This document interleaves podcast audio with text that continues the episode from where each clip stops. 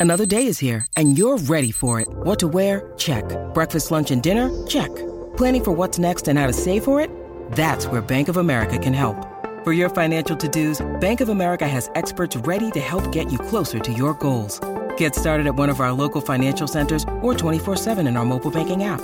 Find a location near you at bankofamerica.com slash talk to us. What would you like the power to do?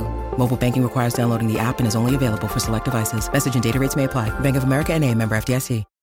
When you need mealtime inspiration, it's worth shopping Kroger, where you'll find over 30,000 mouthwatering choices that excite your inner foodie. And no matter what tasty choice you make, you'll enjoy our everyday low prices, plus extra ways to save, like digital coupons worth over $600 each week. You can also save up to $1 off per gallon at the pump with fuel points. More savings and more inspiring flavors make shopping Kroger worth it every time. Kroger, fresh for everyone. Fuel restrictions apply.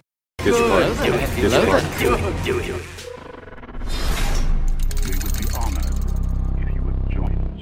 Hey guys, so this is something that has been floating around a lot, and I've seen it in the comments of my videos. I've had emails and tweets and messages galore, so I think it's finally time to address it. In the Last Jedi novelization, at the very end, I made a video discussing the caretakers taking Luke's weapon, which I assumed was his lightsaber. In the passage, the Lanai refer to Rey as Luke's niece. Here's the scene which is causing the questions. Eventually, Alcida had accepted that such activities were part of his devotions and accommodated him. He had been little trouble after that, though the same couldn't be said about his rude, destructive apprentice, the one he said was his niece. Both were gone now. The apprentice had left aboard her skyboat with her two companions, while the master had simply vanished, his robes discovered on the ledge above the sea. So, from that, you can see why so many people who haven't read the book are freaking out, saying that Rey is Luke's niece and that the guessing game is over. Well, here's a passage from about 200 pages or so earlier in the book. Chu chicka chupa, she asked, or something like that. Croupy, Luke replied. The alien looked decidedly dubious. Certain she'd made a poor first impression, Rey followed Luke up the winding steps until she thought they were out of earshot of the activity around the huts. What were those things? she asked. Caretakers, he replied. Island natives. They've kept up with the Jedi structures since they were built. What did you tell them about me? she asked. Luke gave her a thin smile.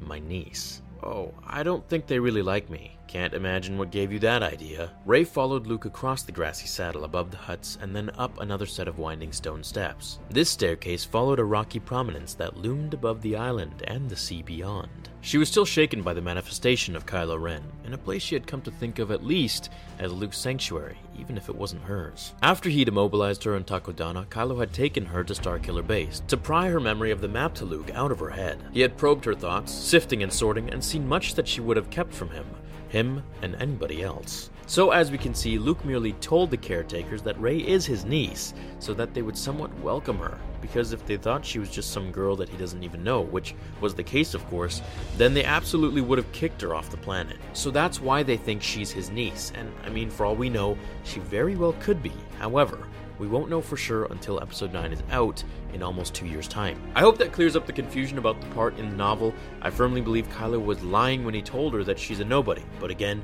we won't know for sure until December 2019. So, I hope you enjoyed this video. I'll see you all in the next episode of Star Wars Theory, and until then, my fellow Jedi and Sith friends, remember The Force will be with you always.